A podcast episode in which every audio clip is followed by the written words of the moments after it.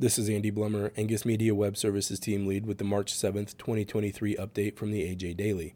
Today's update contains a report on cattle inventory, a report on weather disaster losses experienced in 2022, and an announcement from National Farmers Union naming the recipient of its Milt Hakel Award for Excellence in Agricultural Journalism.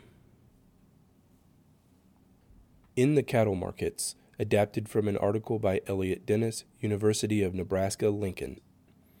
The USDA cattle inventory report showed a 4% reduction in beef cows, a 6% decrease in heifers retained, and a 5% reduction in heifers expected to calve this year. Feeder cattle supplies will be reduced nationally in 2023. Continued liquidation in 2023 will depend on the profit margins producers expect to receive. High prices for feeder cattle are expected, but higher costs for feed, especially hay and other inputs, are limiting profit potential. Some producers have already run out of hay as heavy snow has limited winter grazing and persistent drought conditions shortened the grazing season and reduced overall hay production. To read more, visit angusbeefbulletin.com forward slash extra and select the marketing tab. 2022, the third costliest disaster year on record, adapted from a market intel report by American Farm Bureau Federation.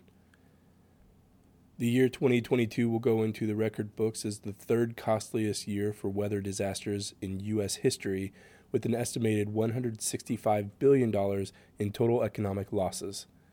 In the agriculture sector, new analysis by American Farm Bureau Federation economists in the latest market intel shows extreme weather caused more than $21 billion in crop losses.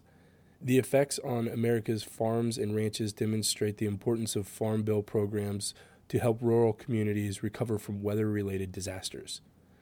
The Market Intel, part of American Farm Bureau Federation's series on disaster losses, analyzes and summarizes total crop loss estimations across all major weather events for 2022, including Hurricanes Fiona and Ian, the June 13th derecho that affected several central U.S. states, and the ongoing drought that affected much of the western United States.